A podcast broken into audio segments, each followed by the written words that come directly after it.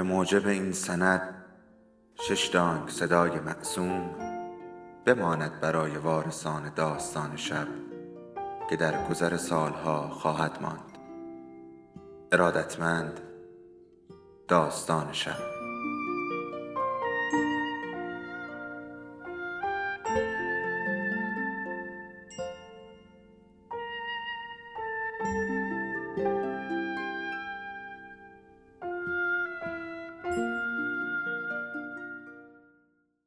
یکی بود یکی نبود.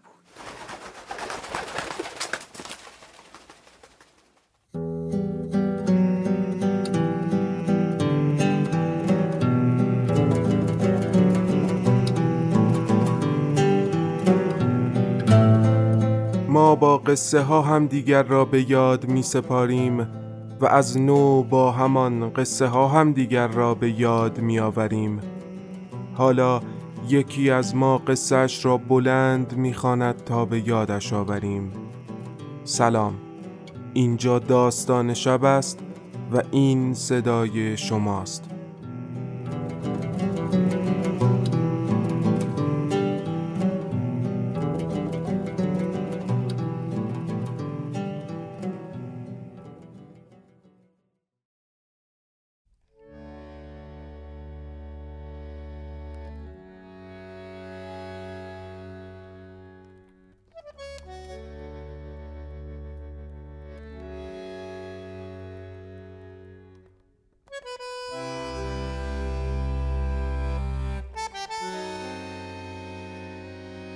ویروس دوست داشتن. آیا شما رومانتیک عاشق می شوید یا شوپنهاوری؟ نویسنده و خانش علی سمدی نژاد.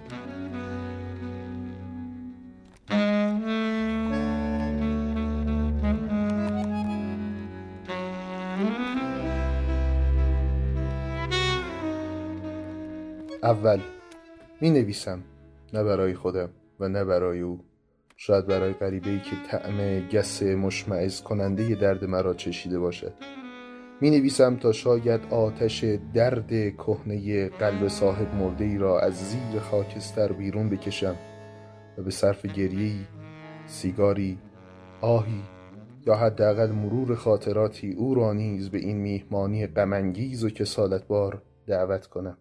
قصه دلدادگی و ملال بودن و درد نبودن و زجر انحصار طلبی و تهوع تنوع طلبی و افسوس حماقت های ناشی از این دو قصه تازه نیست. اما اکیدا معتقدم اصلا چرا من باید بی خود فصل فروشی کنم؟ وقتی سعدی به شیواترین بیان ممکن گفته جز سر عشق هر چه بگویی بتالت است. هر درون مایه‌ای در گذر زمان فراموش می شود هر آرمان و هر تفکری مورد نسیان قرار می گیرد و هر رنجی پایان می یابد و هر مرادی به مراد دل خود خواهد رسید تنها در اون مایه‌ای که آتشی است که نمیرد و همیشه در دل ماست به راستی عشق است. این نامفهوم ترین و سرکشترین و ناشناخته ترین احساس بشر. ماهیت آن را برخی حماقت و برخی اساس هستی اندیشی بشر دانستهاند. احتمالا وقتی عاشق کسی می‌شوی در واقع ارزشهایی مشابه ارزشهای خود در وجود او میابی و در نتیجه سریعا با خیال پردازی او را با لذات و موفقیت های پیش روی خود مرتبط می‌سازی. نیازمند تایید و نوازش و رفاه و احساسات جنسی متبادر شده از او می‌شوی. رام می‌شوی هر روز تشنهتر و تشنهتر و قربانی می‌شوی. به واسطه غرور او و حماقت خودت و شاید برعکس.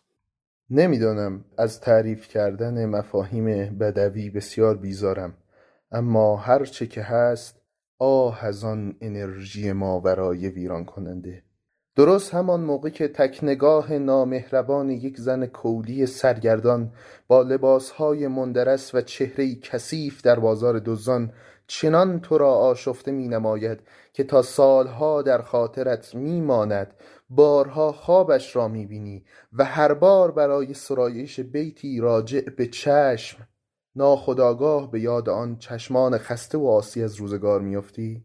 یا آن موقع که مهر زنی را که فقط برای سکس می‌خواستی چنان در دلت می نشیند که تصمیم می‌گیری به تمام عرفها و تعاریف و سرزنشها و ملامت دوستان و شواهد علمی و جامعه شناختی و نصایح پدرت با فشار فراوان بشاشی یا وقتی همان زن را که عاشقش شدی در اوج عشق به دلیل ملالانگیز بودن رابطت انزجار عمیقت از خود و جستجوی سعادت در جهانی آزاد بدون او رها می کنی و با حسی غرورآمیز این گونه خودت را قانع می کنی که من برای آینده او نگران بودم و فداکاری کردم و این حرفها و یا درست همان موقع که بعد از سالها سرگشتگی از تصمیم خود پشیمان می‌شوی و بر میگردی اما می‌بینی جهان و مردمش مادرت نیستند که وقتی ظهر سر سفره قهر می‌کنی غذایت را برای بعد از ظهر نگه دارند.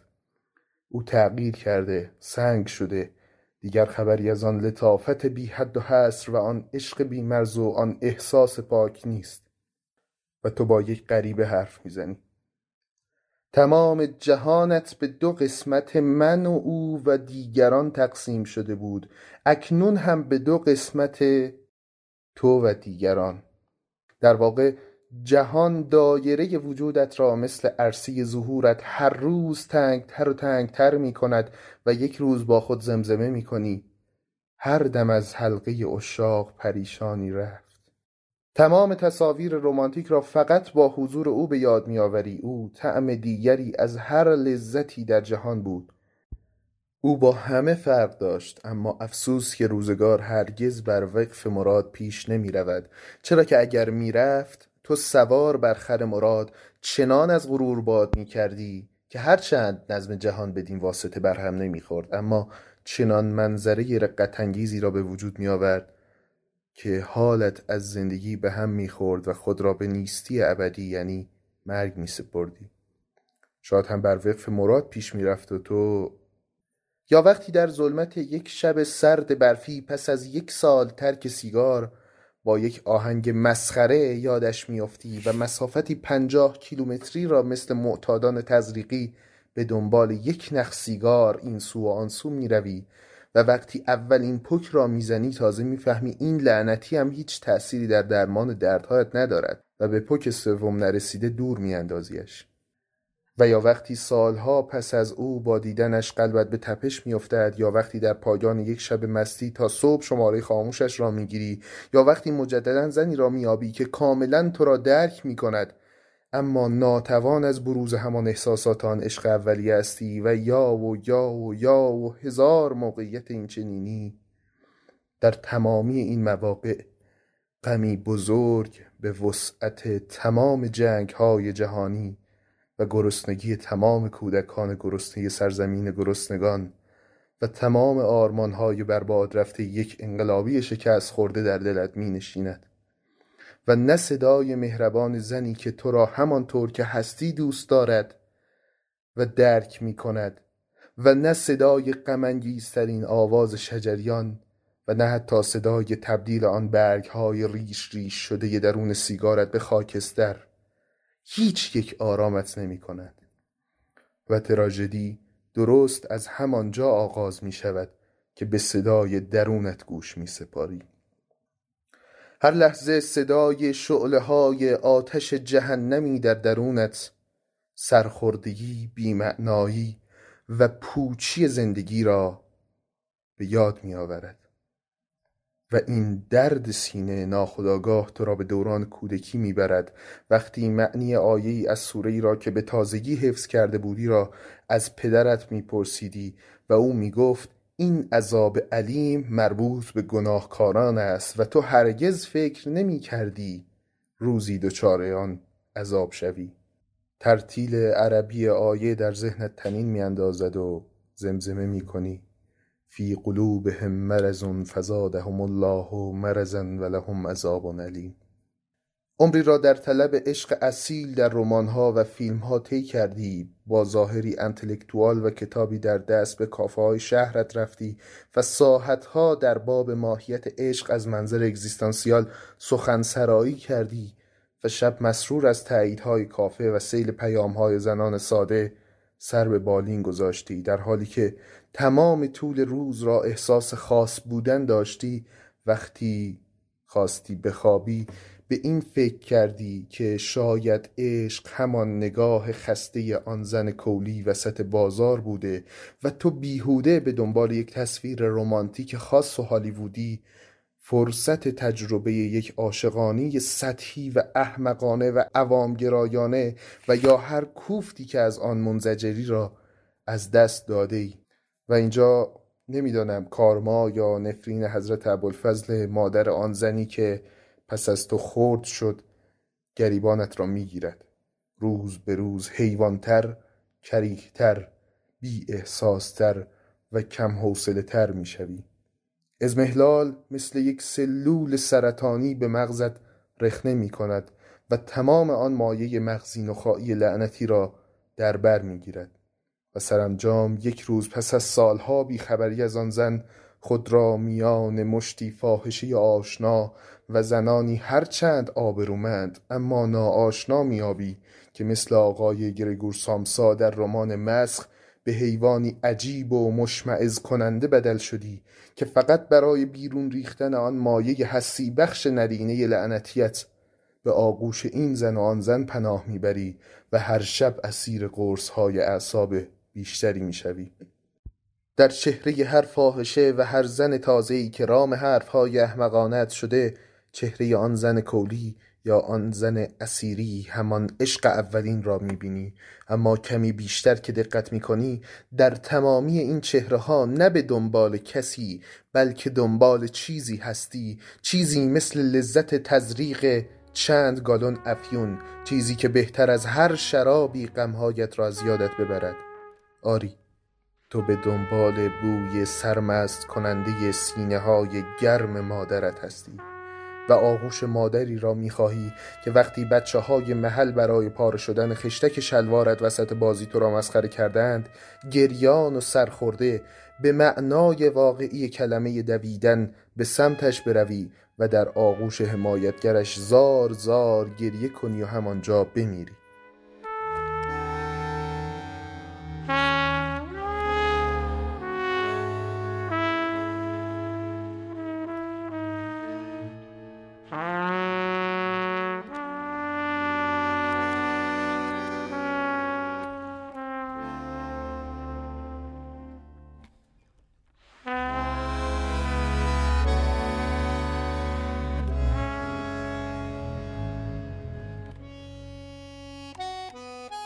دوم شوپنهاور در کتاب متافیزیک عشق تئوری عجیب اما جالبی از عشق را ارائه می دهد که من بنا دارم به فهم اقل خود قطری از این دریا را نقل به مضمون کنم. عنوان کتاب خود نامه سلب مسئولیتی است که اظهار می دارد عشق در جهان فیزیک قابل بحث نیست و ماهیتی متافیزیکی دارد. شوپنهاور با همان موهای آشفته و اخم و عدم لطافت صورت که بدبینیش را جار می‌زند بر چکاد سلسله کوههای فلسفه از دور مردم شهر را به نظاره نشسته است. دیدن رنج آدمیان از دور منجر به القای احساس بی اهمیت بودن این دقدقه های سطحی و احمقانه آنان می شود و به همین دلیل معتقدم شوپنهاور تنها فیلسوفی است که عشق را نه در میانه کارزار با عشق بلکه چون پادشاهی ناظر بر جنگ گلاتیاتورهای جوان در کلوسئوم عشق دیده. شوپنهاور چنین می‌گوید وهمی شهوانی انسان را به این باور سوق می‌دهد. آغوش زنی که زیباییش او را مجذوب ساخته بیش از آغوش هر زن دیگری به او لذت می‌دهد و چنین است که منحصرا معطوف به همان فرد خاص می شود و وی را متقاعد می کند که تملک این فرد خوشحالی بی حد و حسری را برای او به ارمغان می آورد. از این رو او خیال می کند که دارد برای لذت خود تلاش و فداکاری می کند حالان که این کارها را صرفا برای حفظ گونه صحیح و معین نوع انجام می دهد و قرار است یک فردیت مشخص و خاص و یک ابر انسان به هستی دست بیابد که تنها می تواند از این والدین یعنی عاشق و معشوق به وجود بیاید. توضیح درباره نوع.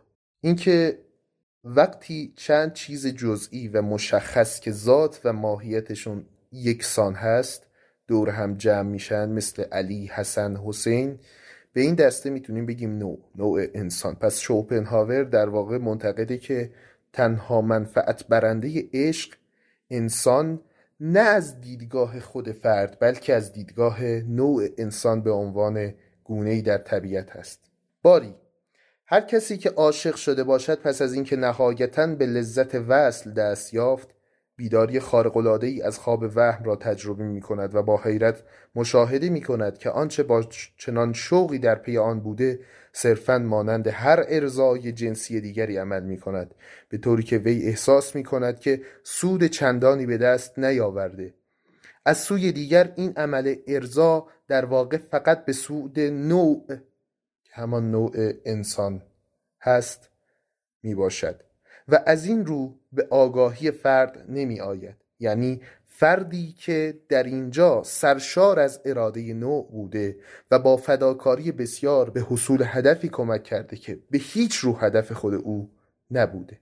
پس از اتمام این کار بزرگ کسی که عاشق شده بود خود را فریب خورده مییابد زیرا وهمی همان وهم شهوانی وهمی که فرد را بازیچه نوع کرده بود اکنون از میان می رود در واقع شوپنهاور معتقد است در آخر آنچه را که ما عشق ماورایی می‌خوانیم همان غریزه است و در آخر به نفع اراده طبیعت مبنی بر بقا و یا در خوشبینانه ترین حالت به نفع نوع هست.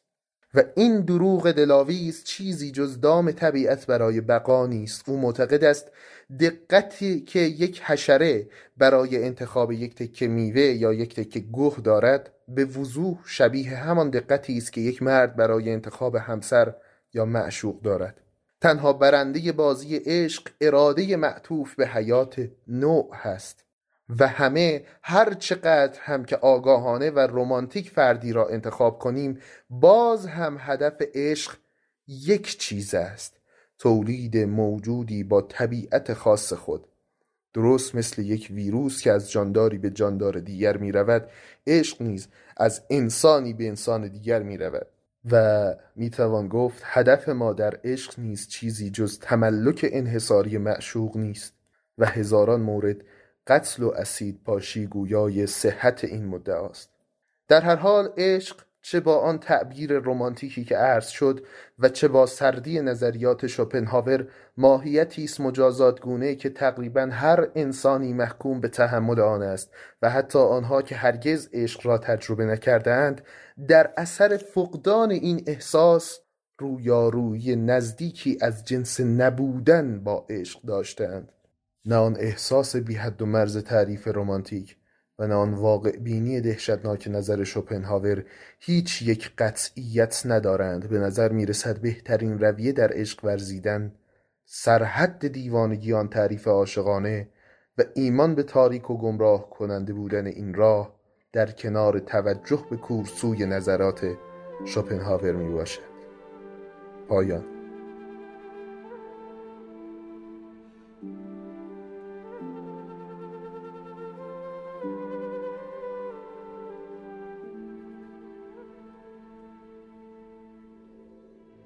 داستان شب بهانه است. برای با هم بودن دور هم نشستن شنیده شدن.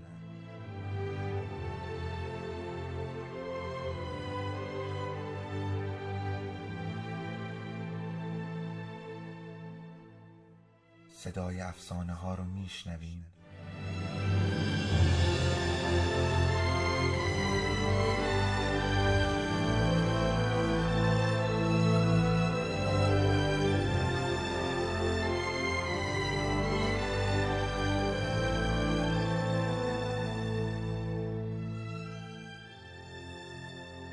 شبتون بخیر.